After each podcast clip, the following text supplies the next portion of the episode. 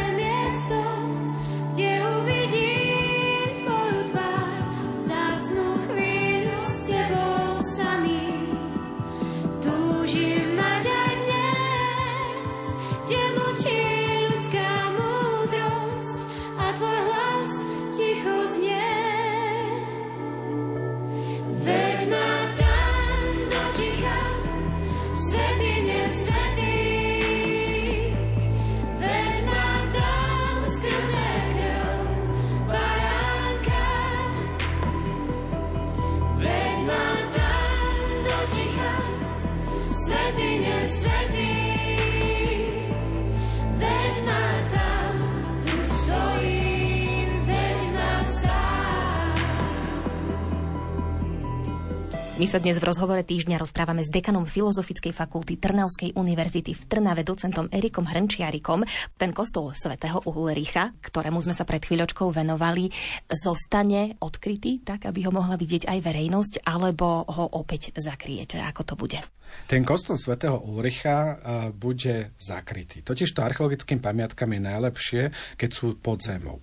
Je to totiž e, z toho dôvodu, že každý si myslí a každý by to rád videl, že presklíť a podobne, ale keď to presklíte, môže sa stať e, taká vec, no nie, že môže sa stať, ono sa to stáva, že proste začne to tam, v podstate by sme povedať v úvodzovkách žiť.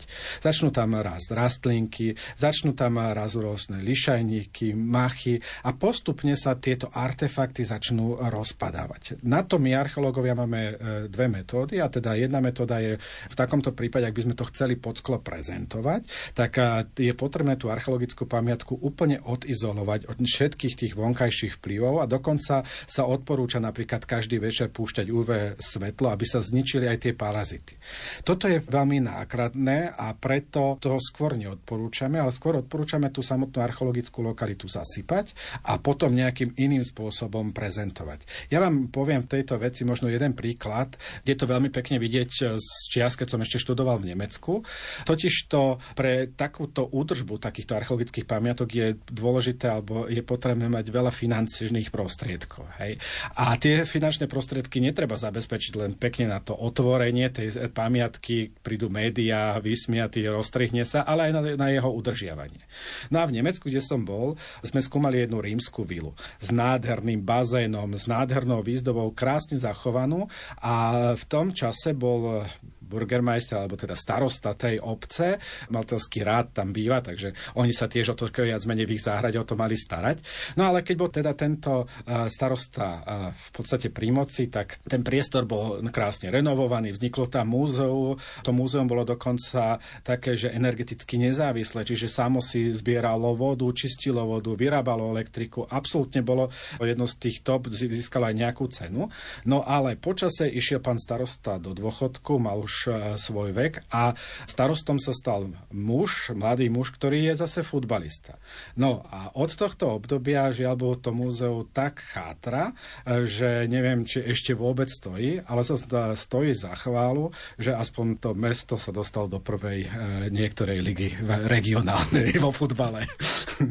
Takže očividne aj tie pamiatky sú závislé od toho, kto sa dostane k moci. Pán Hrnčiarik, spomenuli ste, že dva kostoly ste objavili pre Trnavu. Kostol svätého Ulricha sme si už popísali a teda vysvetlili ste aj dôvody, prečo ho verejnosť e, nebude môcť vidieť na vlastné oči, ale teda verím, že o tom určite vyjde minimálne nejaká publikácia odborná. Aký je ten druhý kostol? Aby som vás ešte doplnil, ten kostol síce nebude môcť verejnosť vidieť priamo in situ, ale e, budú tam e, blízko blízkosti neho, kde sa objavil informačné tabule a na zemi v tej dlažbe bude on vyložený. Čiže ľudia budú môcť vidieť, kde ten samotný kostol bol. Je ale zaujímavé, čo my pripravujeme a podávame si v súčasnosti jeden projekt, taký, že my sme tento kostol totiž to ešte fotogrametricky zamerali. To znamená, že sme ho tak nafotili, že v podstate my si ho vieme v počítači zväčšovať, zmenšovať a skúmať niektoré detaily, ktoré nám možno vtedy počas archeologického výskumu ušli. No a my chceme teraz urobiť takú vec, že urobiť aplikáciu, pomocou ktorej, keď si načítate nejaký QR kód a podobne, sa dostanete do toho nášho systému, zapnete si mobil a keď si mobilom budete prechádzať po tých základoch, tak v podstate uvidíte to, čo my sme ako archeológovia e, pod zemou objavili a toto by sme nejakým spôsobom chceli aj potom využiť a spropagovať aj na ďalšie pamiatky v Trnave. Čiže takto ho môžeme vidieť. No a aby som sa vrátil teda k tej vašej otázke, podarilo sa mi asi pred desiatimi rokmi ešte s kolegyňou pani profesorkou Kuzmovou objaviť druhý kostol a to kostol, eh, ktorý sa nachádza za bazilikou svätého Mikuláša v Trnave. Ide opäť o kostnicu, ktorá je datovaná približne do nejakých 1240 až 1280 a nachádzala sa eh, v bezprostrednej blízkosti teda pôvodného farského kostola svätého Mikuláša. Opäť aj toto bola kostnica, bolo to dvojpodlažná budova, kde teda do podzemia sa ukladali kosti a na to druhé poschodie alebo na tom druhom poschodí sa realizovali sveté omše, či už to bolo na všech svetých alebo tie pohrebné e, sveté omše. Táto kostnica, na rozdiel od tej kostnice, ktorú sme objavili tohto roku, bude prezentovaná a je aj dnes verejnosti prístupná, ale presne na nej vidieť a ja som to aj na jednom semináre ukazoval práve tie vplyvy podnebia, čo spôsobí pôsobenie v podstate, alebo keď sa archeologická pamiatka je síce zakrytá, ale ostane otvorená, totiž to treba si tam predstaviť, že tam dochádza k výraznému, oveľa rýchlejšiemu zvetrávaniu tých kameňov. Aj z toho dôvodu, že keď je to zakryté, tak sa v podstate my môžeme povedať, že tam jar, leto, jesen, zima strieda každý deň. Hej, čiže tam je to svetrávanie tých kameňov oveľa rýchlejšie. Čiže toto je náš druhý kostol. Tento kostol tiež sme objavili tak náhodne. On sa predpokladal, že niekde v blízkosti, alebo každý Trnavčan chcel mať v Trnave Veľkú Moravu a Veľkomoravský kostolík. No a keďže sa pred nejakými možno 15 rokmi objavil Veľkomoravský cintorín v blízkosti Baziliky, tak bolo také nadšenie za hľadaním tohto kostolíka. My sme sa zúčastnili jedného záchranného archeologického katolického výskumu. Rímskokatolický fársky úrad e, v Trnave sa rozhodol znížiť úroveň okolo kostola alebo tie nánosy toho kostola na úroveň, ktorá bola v stredoveku a tým pádom umožniť tým múrivám oveľa lepšie dýchať. No a počas tohto sa predpokladalo, že sa možno niekde v okolí nájde ten samotný kostol.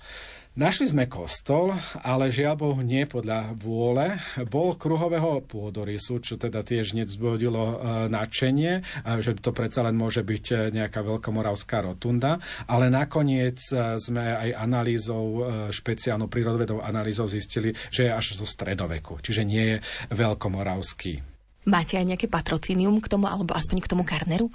V tomto prípade e, sa tiež uvažovalo, alebo dlhý čas sa uvažovalo a aj v staršej literatúre je spomínané patrocínium svätého Juraja. Ja som pátal, že ako to vzniklo a stretol som sa s jedným e, historikom alebo miestnym nadšencom, ktorý spísal uh, nejaké také cirkevné dejiny a podobne o Trnave doktorom Adrianom Radvánim. A ja som sa s ním stretol a spýtal som sa, že na základe čoho dostal tento kostolík patrocínium svätého Juraja. No a on mi povedal, že, no, že on že nikde patrocínium nenašiel, ale že v kostole je soška svätého Juraja, síce baroková, ale je, hej, svätého Juraja a teda on si myslí, keďže bola uh, rotunda svätého Juraja v blízkosti, v blízkej skalici je Juraj, tak on si myslí, že aj tu bol svätý Juraj. No ja som začal ale trošku viac pátrať a ja som e, študoval niektoré veci ohľadom patrocíny.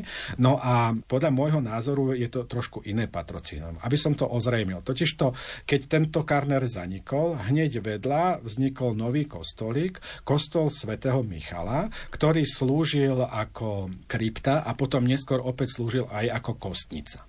No a tento kostolík vznikol hneď bezprostredne potom, ako ten samotný Karner bol zničený. Tí, ktorí vedia o svetom Michalovi Archanielovi, je to ten, ktorý odnáša teda duše na druhý svet a teda je práve najmä najčastejším patronom Karnerových kaplniek. Toto patrocínium svätého Michala je putovné patrocínium. To znamená, že keď kostol nejaký s patrocínium svätého Michala zanikne, tak toto patrocínium môže prejsť do ďalšieho kostolíka. To znamená, podľa mojej interpretácie, keďže po zániku Karnera vznikol nový kostol, ktorý je kostol svätého Michala. Si osobne myslím, že aj tento samotný Karner, alebo táto Karnerová kaplnka bola pôvodne zasvetená práve svätému Michalovi.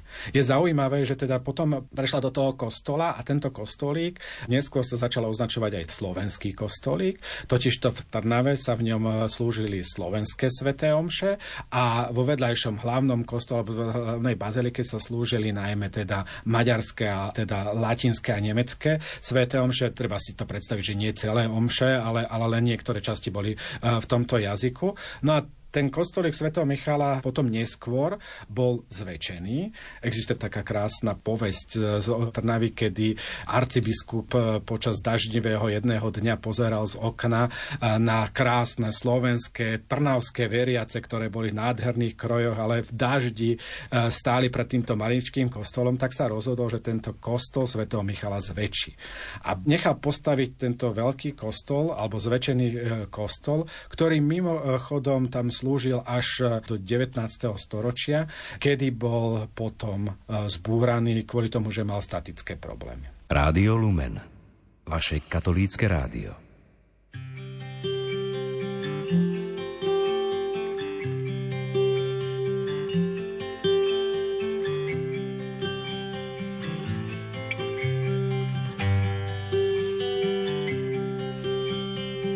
V pustlom kostolíku svieca hasne, do tmy sa schúli niečo krásne ticho sa cíti náhle prázdne. Modlitby zhasli, posvetný priestor len šerom zýva, z oltára sa na nás matka díva, zapadlá prachom v úcte skrýva lásku a údiv. Kráčam k s bázňou trochu smelý, zotriem jej z čela prach šedo biely, zapálim sviece, čo nezhoreli. Nech presvietia prázdno, kľaknem si ticho pod oltárom, ak čakáš dar, ja som tým darom, príjmi ma s láskou aj s nezdarom. Mňa tvoje dieťa, svet často teší, márna sláva, v nej šťastie ako polná tráva, tak iba s Kristom z mŕtvych stáva. Poroduj za nás,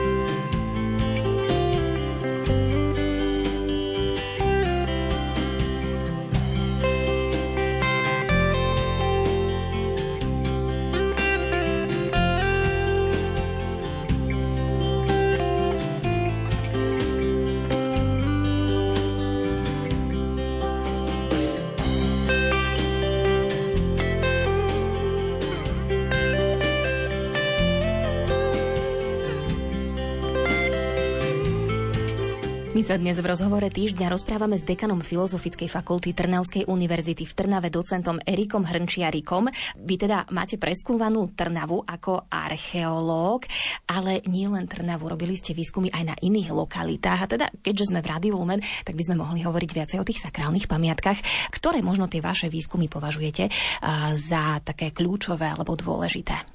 Pre mňa ako archeologa sú všetky dôležité. Výskumy archeologické. Pre mňa ako archeologa, klasického archeologa, klasickí archeológovia sú takí, ktorí sa špecializujú na Grécko a Rím. Môžem považovať za jeden z najdôležitejších objavov, ktorý sme objavili a preskúmali pri Bratislave, priestorých podunajských biskupíc, kde sme našli germánsky dvorec. A to znamená, že dvorec datovaný približne okolo 300 po Kristovi. A tento dvorec bol výnimočný tým, tým, že aj napriek tomu, že to boli Germáni, si zavolali z rímskej ríši architektov, aby im tento germánsky dvorec postavili. To znamená, že tento dvorec im vystavali na taký spôsob, ako si kedysi Rímania na druhej strane Dunaja stavali svoje vily. Keby som mal povedať o sakrálnych pamiatkách mimo Trnavy, ktoré sa mi podarilo preskúmať, je ich niekoľko, ale azda by som vyzdvihol eh, jeden kostol, kostol narodenia svätého Jana Krstiteľa v Modre, ktorý je najstarším kostolom samotnej Modre. Je to ten kostolík, eh, ktorý sa nachádza hneď vedľa hrobu Ľudovita Štúra. Tento kostolík bol niekoľko desiatkov rokov rekonštruovaný a pri tejto príležitosti by som veľmi rád spomenul pani Katarínu Machatovú, ktorá sa zaslúžila najmä o to, že zohnala financie na jeho obnovu a v podstate celý tento kostolík dokonca získal cenu pamiatku Fénix patrí k najlepšie zrekonštruovaným kostolom celkovo na Slovensku. No a my sme sa tam podielali na archeologickom výskume. Neviem, či už mi je to súdené, opäť som tam našiel kostnicu, bola trošku mladšia, ale čo sa nám najmä podarilo archeologickým výskumom dokázať, že ten kostol bol kedysi oveľa menší. Dlho sa myslelo, že nemal väžu. My sme objavili základy veže, ktorú pravdepodobne potom, ako tento kostol dostali evanielici, zbúrali alebo museli zbúrať. Čiže toto je takým mojim e, druhým dôležitým nálezom, čo sa týka tej sakrálnej architektúry na Slovensku. Archeológovia sú známi aj tým, že buď vedia nejakú legendu potvrdiť, alebo vyvrátiť. Podarilo sa aj vám buď potvrdiť niekde nejakú legendu, alebo vyvrátiť? No, jedna z tých legend, pred chvíľočkou som o nej hovoril, je práve kostol, alebo teda Veľkomoravská rotunda v samotnej Trnave. To tiež bola jedna z tých vecí, že práve áno, potvrdil som to, že legenda nie je pravdivá, to znamená, že nie, nie je ten kostolík alebo tá rotunda až taká stará, ale ako tiež sa nám podarilo potvrdiť alebo dokázať niektoré veci, o ktorých sa vôbec nevedelo, eh, alebo teda sa len predpokladalo. Čo ja viem, či už v tej samotnej Trnave v prípade tej dolnej brány, kde tá legenda alebo tá, tá predstava ľudí aj na tých Vedutách je taká, že tá dolná brána, alebo tá fortifikácia v okolí dolnej brány je malilinká stavba a nám sa archeologickým výskumom ukázalo, že celé to námestie terajšie, ktoré sa volá námestie Slovenského národného povstania, bolo v skutočnosti kedysi námestí prostred samotného tohto Barbakanu. Archeológovia sú často volaní aj tam, kde sa plánuje nejaká výstavba, napríklad aj parkovísk. A viem, že vám sa v Trnave podarilo objaviť aj také staré parkovisko, čo bolo tiež celkom unikátne. Áno, áno, ako my archeológovia v súčasnej dobe väčšinou participujeme na tzv. záchranných archeologických výskumoch. To znamená, že snažíme sa vždy zachrániť všetky informácie alebo získať všetky informácie predtým, ako daná lokalita alebo daný priestor je e, v podstate zničený novou výstavbou. Pri tejto príležitosti by som mohol povedať, že netreba sa nás nikdy báť. My nezdržujeme stavbu, my nejakým spôsobom neohrozujeme nejako to ďalšie budovanie. E, fakt, že muselo byť, byť tam objavené, ako v tomto prípade napríklad nejaký kostol alebo nejaká vec, aby tá stavba musela zmeniť svoj projekt a podobne. Ale vždy je dobré aj ten archeologický výskum realizovať skorej. Väčšinou dostanete stavebné povolenie 2-3 e, roky predtým, alebo dajme tomu, že aj keď rok predtým a ozvú sa nám ľudia až vtedy, keď už začnú stavať. No a to isté e, v podstate ale trošku iné bolo, to čo, aby som sa vrátil k vašej otázke, bolo pri rekonštrukcii námestia SMP. Sa nám podarilo teda objaviť takú zaujímavú vec, že pred bránami e, bol ten Barbakan, za ním bol most, ktorý bol mimochodom celý zasypaný, čiže pod zemou máme krásny murovaný most e, v Trnave zachovaný. Pred týmto mostom bol priestor, ktorý bol podľa novovekých predstav vydlážený, to znamená, že bol vysypaný e, štrkom a v podstate bol to pomerne veľký priestor a my sme začali uvažovať, na čo by takýto štrkom vysypaný priestor mimo mesta slúžil. No a jediná interpretácia bola taká, že v prípade, keď prišiel nejaký kupec do Trnavy a chcel vstúpiť do mesta, musel prejsť buď tými dvomi bránami. Inak sa do mesta nedalo vstúpiť. To znamená, že ak prišiel v čase, kedy už boli tie brány jedna alebo druhá zavretá, musel niekde zaparkovať eh, ten svoj koč alebo musel ho niekde v podstate odstaviť. No a my si myslíme, že práve možno tam vznikali veľké kolaje alebo proste bolo báhno a podobne, preto sa Trnavčania rozhodli urobiť veľké parkovisko, môžeme povedať záchytné parkovisko, čo mnohým našim mestám dodnes chýba a tí kupci potom buď ten svoj tovar zobrali a išli do mesta predať alebo na nejaký sobotný trh alebo nejaký výročný trh to tam predali predávali, alebo jednoducho počkali tam noc alebo hodinu, dve a potom vstúpili do samotného mesta. Čiže takýchto parkovíc bolo pravdepodobne na celom Slovensku viac. Len opäť, je to taká vec, že vďaka tomu, že sa nám podarilo v podstate Trnave preskúmať a zda jeden z takých najväčších priestorov, pred bránami, kde v podstate ešte predtým, ako sme v januári začali, sme predpokladali, že nájdeme ten barbakán a to bude všetko, čo nájdeme. Ten samotný výskum nám ukázal, že našli sme oveľa viac, ako sme čakali a možno keby boli takéto archeologické výskumy možno aj tu v blízkosti Barbakanu, Banskej Bystrici alebo možno v, v Nitre a bol by priestor otvoriť takýto veľký, uh, veľký priestor, tak uh, možno by aj tu sa objavili takéto záchytné parkoviska.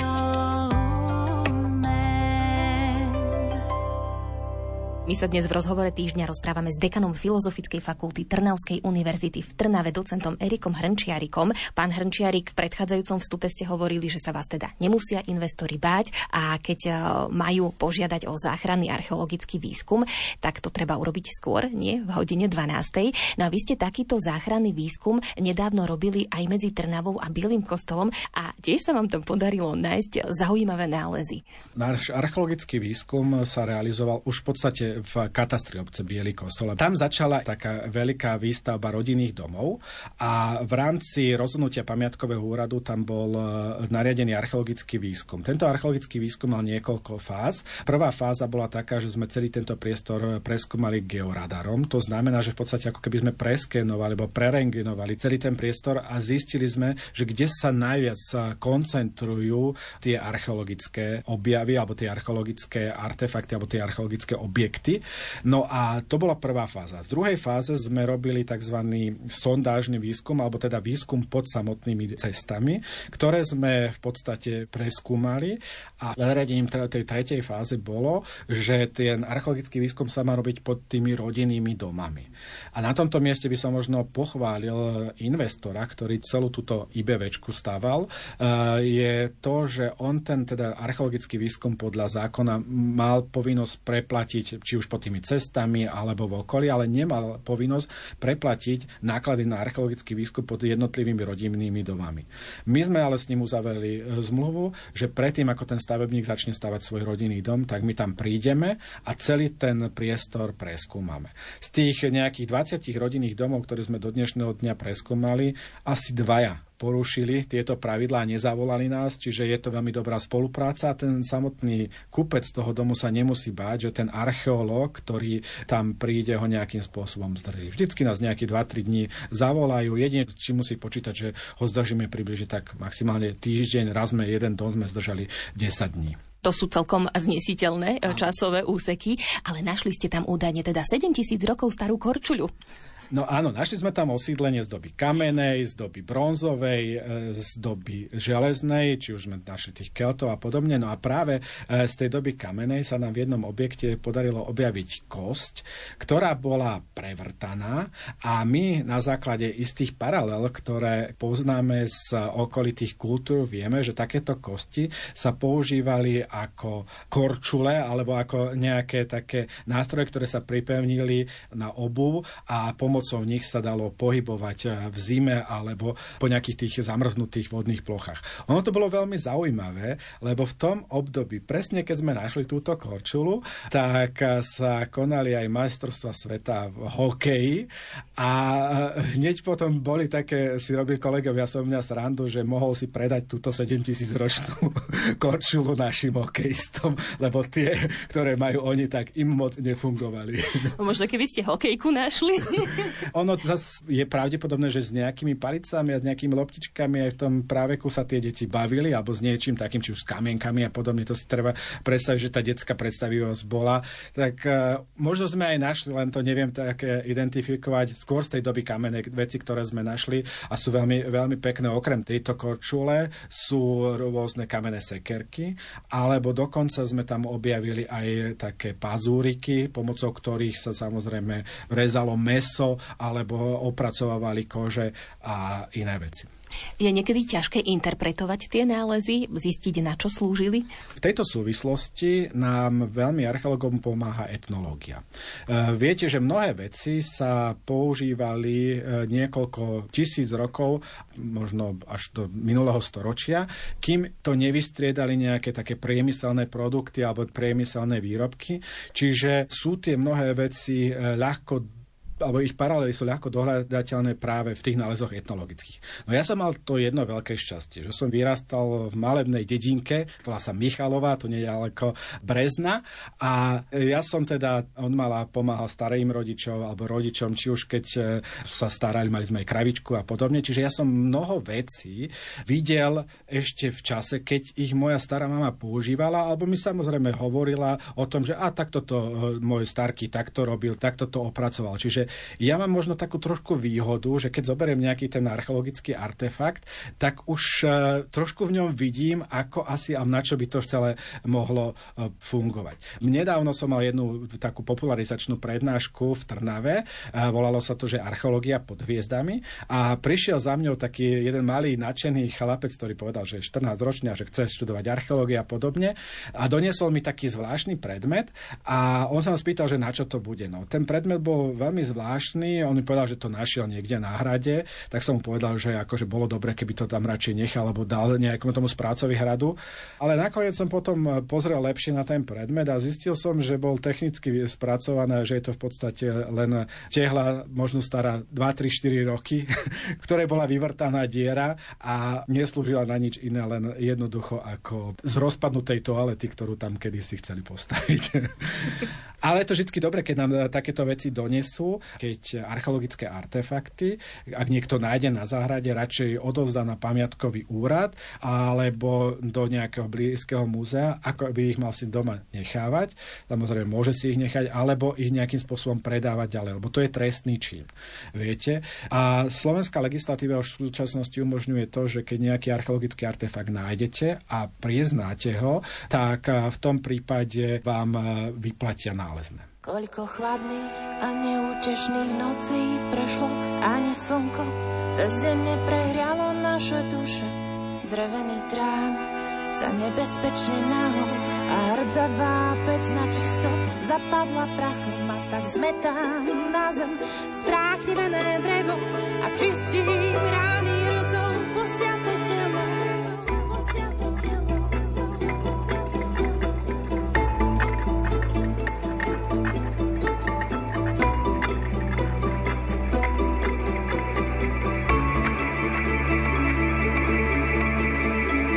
Sme ťa v zime. Nekrmili drevom, dávno mohlo tvoje telo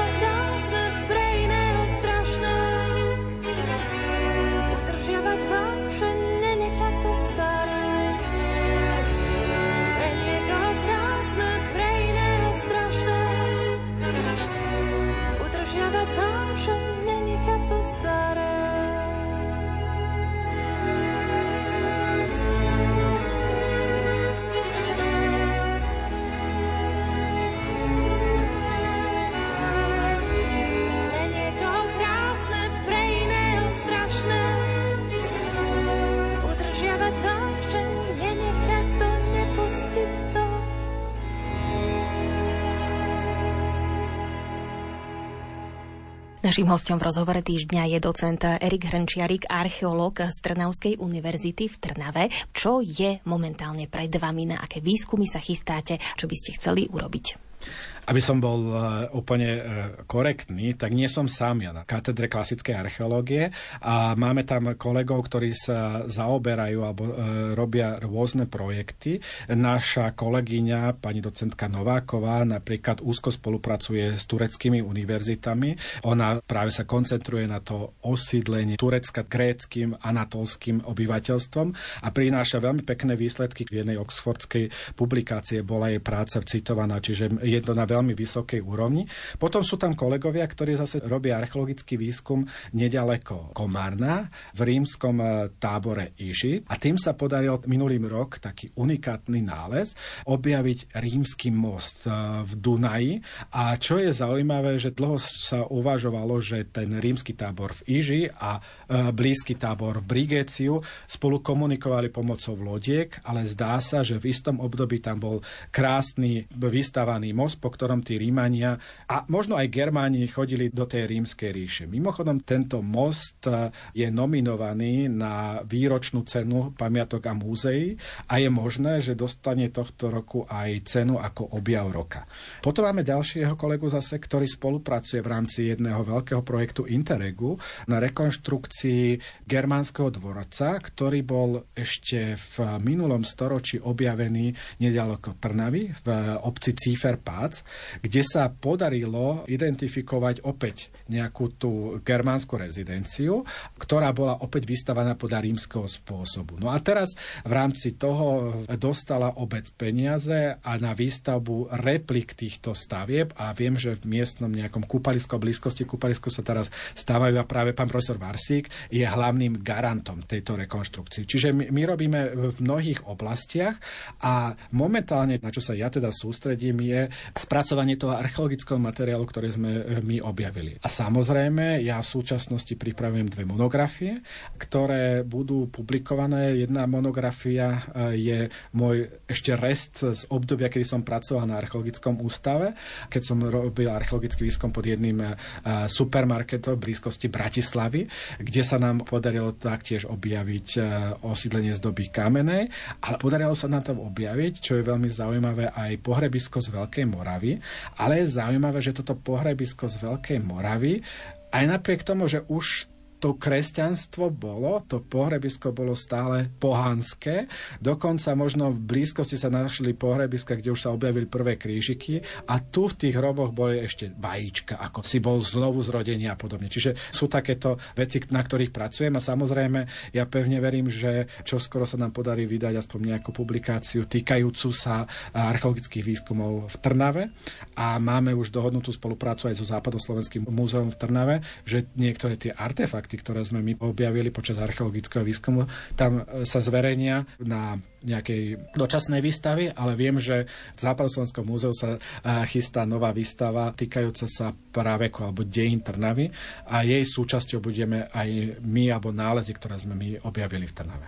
Pán docent, vy ste skúmali aj jeden kaštiel v blízkosti Bratislavy, no a úprimne tých chatrajúcich krásnych historických pamiatok je na Slovensku viacej a človeku to až trhá srdce, keď ich vidí a bol by rád, keby sa dalo niečo s tým spraviť a takéto pamiatky zrekonštruovať. Je nejaká nádej v prípade tohto kaštieľa v Rusovciach? Tento kaštiel v Rusovciach má pohnutú históriu nielen v minulosti, ale aj od obdobia vlastne vzniku Slovenskej republiky. Totiž to tento kaštiel chceli ho opätovne dostať do svojej pôsobnosti Benediktíny, ktorým ich odkázala grovka Lonajová, ktorá vlastne v ich kláštore je aj pochovaná, myslím, a aj tam e, žila. No a e, dlhé obdobie sa Slovenská republika práve s nimi e, na rôznych súdnych dvoroch súdila, až nakoniec teda posledný posledná dištancia rozhodla, že tu platia Benešové dekréty, to znamená, že tento kaštiel patrí Slovenskej republike. No od tohto obdobia sa začala príprava obnovy a rekonštrukcie kaštieľa, ktorá trvá už niekoľko rokov, tá samotná príprava. V rámci prípravných prác sme my v okolí kaštieľa robili tzv. zisťovací archeologický výskum. To, bolo, to je zase taký výskum, že aby ste si vedeli predstaviť, že kým tie, o ktorých som hovoril, boli záchranné, tieto sme potrebovali zistiť, kde, čo a ako sa nachádza. No a nám sa podarilo zistiť niekoľko veľmi zaujímavých vecí, že v priestore priestoroch, e, ktoré budú prestávané alebo prebudované, sa nachádzajú archeologické artefakty, ktoré neumožňujú aby sa tam, čo ja viem, urobila podzemná garáž. A vďaka tomu sa nemôže stať to, čo sa napríklad stalo na Bratislavskom hrade. Na Bratislavskom hrade sa stalo to, že sme tam mali nádherné keltské centrum so stavbami vystavanými, ktorý by možno v Rakúsku porovnali neviem akým spôsobom, my sme si pod týmito stavbami postavili garáž. Preto, aby sme tomuto zabránili, sa urobil tento zisťovací výskum a ukázalo sa, že na nádvorí, kde sa plánovala veľká doska a podobne, že pod týmto nádvorím sa nachádza kaštiel. Ale nie ten kaštiel, ktorý tam stojí, ktorý je neogotický, ale kaštiel, ktorý je oveľa starší a ktorý tam stal už niekedy na konci stredoveku. Čiže našli sme jeho zvyšky v priestore, kde mali byť zázemie pre kuchyňu, tak v tom tomto priestore sa nachádzala osídlenie z doby železnej. Čiže všetky takéto informácie sme my získali a tým pádom projektanti môžu pripraviť ten projekt do takej miery, aby čo najmenej ich to ovplyvnilo.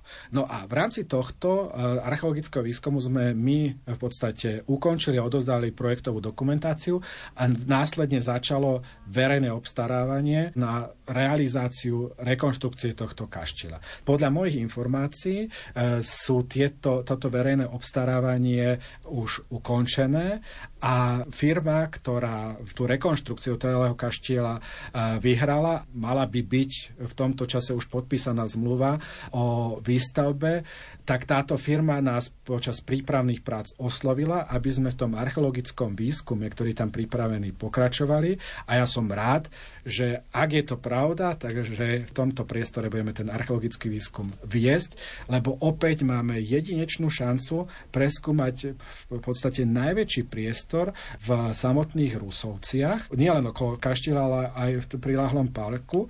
A Rusovce sú známe tým, že tie kedy si patrili Maďarsku a teda po druhej svetovej vojne boli pričlenené k nám a táto situácia bola aj v období, keď e, v blízkosti, v blízkom Maďarsku bola rímska ríša. To znamená, že budeme mať možnosť preskúmať krásny priestor e, rímskej ríše a to znamená, že my ako klasickí archeológovia budeme mať možnosť preskúmať Rímanov na Slovensku. Vy ste aj známy popularizátor archeológie, robíte rôzne prednášky, takisto na internete môžu naši poslucháči nájsť aj rôzne videá z mestskej televízie, kde vysvetľujete, čím sú unikátne tie rôzne objavy, prípadne rôzne lokality Trnavy. Prečo je podľa vás dôležité, aby sa aj archeológia takto dostávala medzi širšiu verejnosť? No je to dôležité z viacerých uh, hľadisk. Najmä je to dôležité kvôli tomu, že aby si tí ľudia nemysleli, že niečo skrývame. Hej. To je jedna vec. Aby si tí ľudia uvedomili, že to, čo my tam objavíme, aj ten obyčajný čeriepok, je taký veľký poklad, ako keby sme tam objavili nejaký zlatý prsteň a podobne. Hej. A ďalej je to veľmi dôležité, že v podstate takýmto spôsobom sa ľudia dozvedajú o svojej histórii, o histórii svojho mesta a možno si uvedomia, že tam nejaký e, múrik, prečo súvisel. Viete, v Košiciach opäť v jednom nákupnom centre v podzemí, v parkovisku niekoľko múrikov a neviem, popýtajte sa tých Košičanov, že či vedia, vedia, že je to ich pôvodný eh, hradobný múr, ktorý je tam zachovaný. Čiže preto ja považujem za veľmi dôležité prezentovať archeologické dejstvo, ale aj históriu celkovo verejnosti. Ja sa snažím, keďže žijem v Trnave, prezentovať najmä tú históriu Trnavy, ale sú aj mnohí kolegovia, ako vidím, že postupne začínajú takýmto spôsobom prezentovať aj v iných mestách. Je to dôležité aj z eh, iného hľadiska, aby sa možno aj naše deti o to viac zaujímali a uvedomovali si odkiaľ sme, aké naše poslanie a podobne. Ono je tiež dôležité si uvedomiť, že niekedy je dobre poznať naše dejiny aj z iných dôvodov a to z historických. Viete, archeológov niekedy zneužívali aj niektoré e, spoločenské systémy na presadzovanie niektorých ráz a podobne. A práve v súčasnej dobe, kedy vidíme nárast extrémizmu a podobne a aj nechcem sa vyjadrovať, že niektoré strany kandidujúce do parlamentu, ktoré uprednostňujú eh, niektoré etnika na rozdiel od niekoho, že tí mladí ľudia ich možno eh, chcú voliť, ale aby si uvedomili, že toto je nesprávna cesta, lebo odjak živa sme tu, na tomto napríklad našom území krásne žili niekoľko etník dokopy a e, niektorí ľudia dokonca konšpiračnými teóriami sa snažia spojiť nás spolu s Etruskami alebo nás spojiť s nejakými inými etnikami, čo v skutočnosti nie je také a tí Slovania sem prišli až neskôr, až v tom časnom stredoveku. Dalo by sa s docentom Erikom Hrnčiarikom rozprávať ešte ďalšiu hodinu minimálne, ale teda čas na rozhovor týždňa nám uplynul. Dnes vás sprevádzali hudobný redaktor Jakub Akurátny od mikrofónu Jana Ondrejková. Prežite ešte príjemný čas s Rádiom Lumen. Do počutia. Budem spievať pánovi piese novú, lebo vykonal veci zázračné. Budem spievať pánovi lebo vykonal veci zázračné. Budem spievať pánovi piese novú, lebo vykonal veci zázračné. Budem spievať pánovi piese novú, lebo vykonal veci zázračné.